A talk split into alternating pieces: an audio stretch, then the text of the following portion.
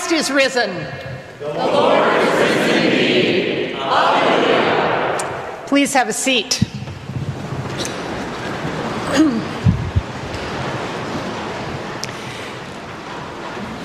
After the Sabbath, as the first day of the week was dawning, Mary Magdalene and the other Mary went to see the tomb.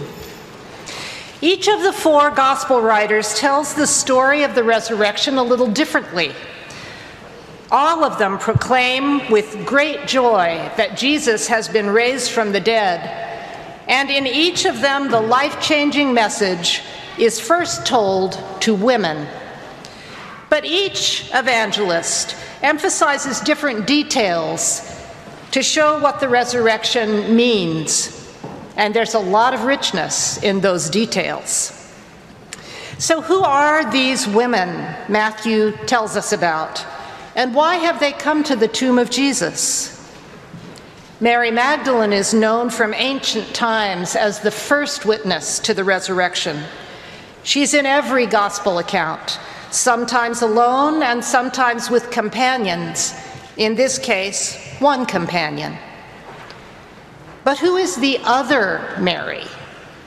Some scholars think she's actually Jesus' mother, identified elsewhere in Matthew by her other two sons, James and Joseph, who Matthew says are Jesus' brothers.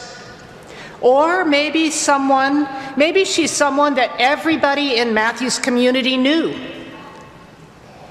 Or she's every woman, every disciple all of us who have followed Jesus as faithfully as we know how and try to show up at a horrible time. Matthew tells us earlier that these two women, along with others, followed Jesus from Galilee and provided for him. So they are the practical, logistical supporters of his ministry and faithful friends.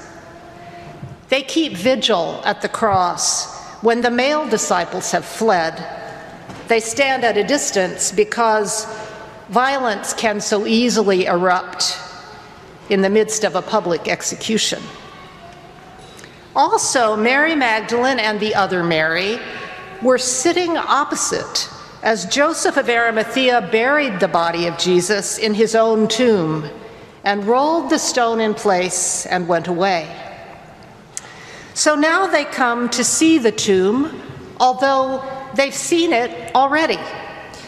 They do not come bearing spices to anoint Jesus' body, as in some other gospel accounts, nor do they explicitly come to mourn.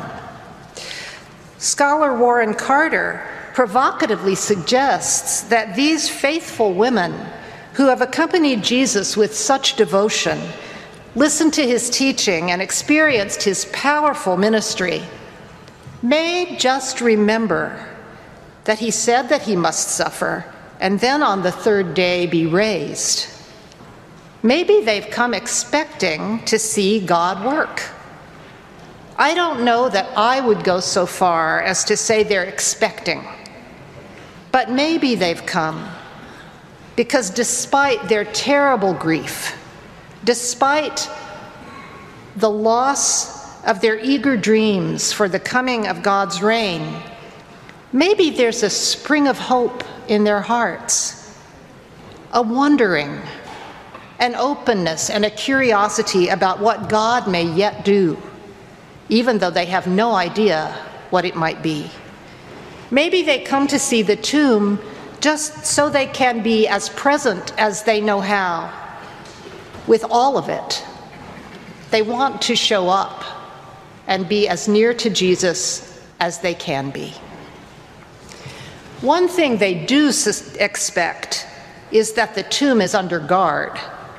Matthew says the powers of empire were worried that there might be an attempt to steal Jesus' body and claim a miracle. Even in death, he's a threat to this all pervasive crucifying power. The tombs of martyrs are often rallying places for revolution, after all, And Jesus' message of the coming reign of God is indeed a threat to the power and order of Rome, though not in the way the Romans think. It's his message and ministry, his way of being and living, his love that is a threat. And in that love is the power of God an entirely different type of power grounded in vulnerability and self giving, the subversive, tenacious, unquenchable power that raises Jesus from the dead and vindicates his ministry and message. So the guards are posted and the tomb is sealed by Roman edict. It certainly looks solid and impermeable. Think police line, do not cross except in concrete. So Matthew emphasizes that in the words of Bill Wylie-Kellermann, the resurrection is illegal. It's transgressive. It upends the order imposed by the powers of domination and death. Suddenly there was a great earthquake. Talk about upending. The very earth moves in response to God's resurrecting power. But this is not the only earthquake in Matthew who really likes dramatic special effects in his resurrection account. The gospel uses the same Greek word, seo, to shake, to describe how Jesus destabilizes the holy city when he enters on Palm Sunday. In the translation of scholar Angela Parker, the whole city was shook.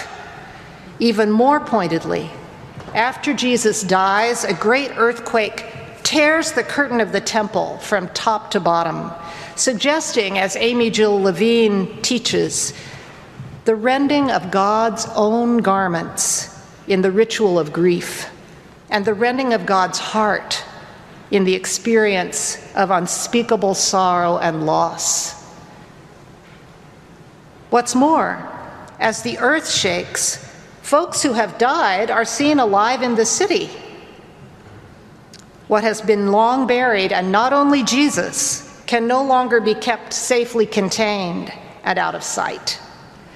Long settled patterns are shaken up. The whole death dealing order of violence and punishment, our addiction to weapons and accumulation and control, the violation and abuse of the natural world the othering and exclusion of our vulnerable kin. This geologic cosmic shaking underlines that resurrection is not only a human event, it's for the whole community of creation. These are what Paul elsewhere calls birth pangs of the new creation, as the natural world also yearns and groans and trembles towards healing and liberation. Everything that corrupts and destroys the creatures of God, as our baptismal promises say, has to be shaken up on a personal level that includes our cynicism and our despair, our shame, our fear that we are not and cannot and do not deserve to be loved. Resurrection destabilizes all of it, and maybe fear most of all. Don't be afraid. So says the angel who arrives like another cosmological event. Their appearance, for surely angels are beyond any gender binary and must use they them pronouns. Their appearance was like lightning for fear of the angel, the guards shake and fall down like dead men. And there they remain for the rest of our story. The power that sent them, paid them to represent and keep Roman order, collapses in terror. It understands nothing but domination, and something utterly different is here. The angel rolls away the stone, seemingly with no effort at all, and nonchalantly sits on it. They speak to the women Do not be afraid. I know you're looking for Jesus who was crucified. He is not here, for he has been raised, as he told you. Come, see the place where he lay, and then go directly and tell his disciples, He has been raised from the dead and is going ahead of you to Galilee. There you will see him. Even before the quake, the tomb is empty. Jesus is up on the third day, loose in the world. To riff on Gil Scott Heron, the resurrection has not been televised. It happens in the deepest darkness and silent mystery of God.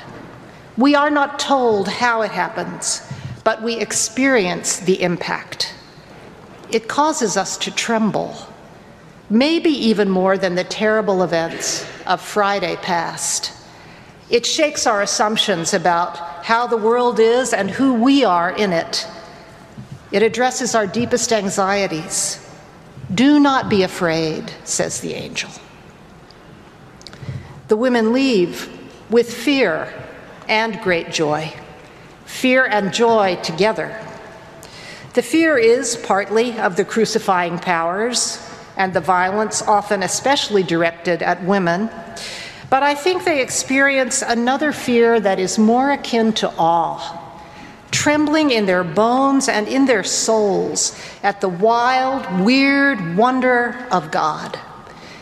I can imagine them saying, It makes us shake and laugh and cry all at once. We saw Jesus die a horrible death in public, and he was certainly very dead. Our dearest hopes died with him. Who can dare to believe this message? And yet, and yet the angel said that the God we came to know when we were with Jesus, the God who blesses the poor and the meek and the grieving, the God who blesses the peacemakers and the justice strivers, God with us in every part of our lives. This God has raised up Jesus, and in so doing has raised us up out of our hopelessness and grief. God has turned our mourning into dancing and set us on our way in haste. Yes, fear remains, but fear is infused and encompassed with an even greater joy. Often we experience fear and joy together when we embark on a great new venture, an important relationship, responding to a sense of call, welcoming a child. But Easter joy also sustains our souls in the face of intransigent evil and pain, as well as ordinary doubt and discouragement. Scholar Willie Jennings says, I look at joy as an act of resistance against despair and its forces. It's a gift and a choice, not simple happiness, something deeper and less transient. It's sustained in community. The women draw strength not only from the angelic message, but also from each other. Cole Arthur Riley writes There is so much worthy of lament of rage. But joy situates every emotion within itself. It holds them all and keeps anyone from swallowing us whole. Easter joy is paradoxical. It undergirds life in all its complexity. It's grounded in the unceasing goodness of God. It sustains us in suffering, opens us to hope, readies us and blesses restoration when it comes. It stirs us to witness, to witness to love that is stronger than death and God's vindication of Jesus, who was raised after being crucified because he threatened the world's imperial order by preaching nonviolence, solidarity with the most vulnerable, radical welcome, and unbounded mercy. The resurrection testifies to the truth of Jesus' message. So the women run to tell, and on the way, they meet Jesus. Unlike in other gospel accounts, they recognize him right away. Jesus greets them and they fall at his feet in adoration. It's not surprising that they can't stand up. So shaken are they by the sweetness of this reunion with their friend and teacher who they never thought to see again. The earth holds them, and they hold Jesus' feet. After a time, he speaks to them. Again, don't be afraid, not of loss and not of loving, not of grief and discouragement, nor of daring to hope, not even of the crucifying powers. Easter joy is based in the wild truth of God's, un- God's unstoppable and faithful love. It holds you always, even when you cannot feel it. Go, says Jesus, and tell my brothers, which surely includes sisters too, since women have been with him all along. Tell them to go to Galilee. They will see me there. That's where we will see Jesus also, in our Galilees, in our places of ordinary work and love, the places of aching need and unfinished business Let's face it, Galilee is far from the seats of power. It's a forgotten backwater, home of people who are often mistreated and disregarded. The risen Christ is there, out in front of us and urging us on. Christ is in the least of his sisters and brothers, and also in the work of hope, of justice and mercy. We will be surprised by her sudden presence when we follow, when we share in the witness and the work of resurrection. So, beloveds, what shall we take from this story this Easter morning? First, an invitation to come and see to show up with all that is in our hearts the grief and the loss, and the dreams and the hope and the glimmers of faith, and especially curiosity. Come, see what God may do. Second, a shaking. The gospel shakes us up and shakes us loose from old expectations, false allegiances, and cynical despair. Let it open you to the resurrecting power of God that vibrates in our every cell and in the very earth, upending every oppressive power. We too are called to shake up the deadening orders of our own day. You know what I'm talking about white supremacy, disdain for women's bodies and choices, gun worship, addiction to fossil fuels, just to name a few. May we get into blessed, what Blessed John Lewis called good trouble as we shake things loose. And in that shaking, may we find joy. The joy of God's presence, the subversive grace that raised Jesus from the dead. May we find the joy of holy love that makes and claims, sustains and calls us, raises us with Jesus, and accompanies us into the world. May we find the joy of participating in resurrection and meeting Jesus on the way. Alleluia, Christ is risen.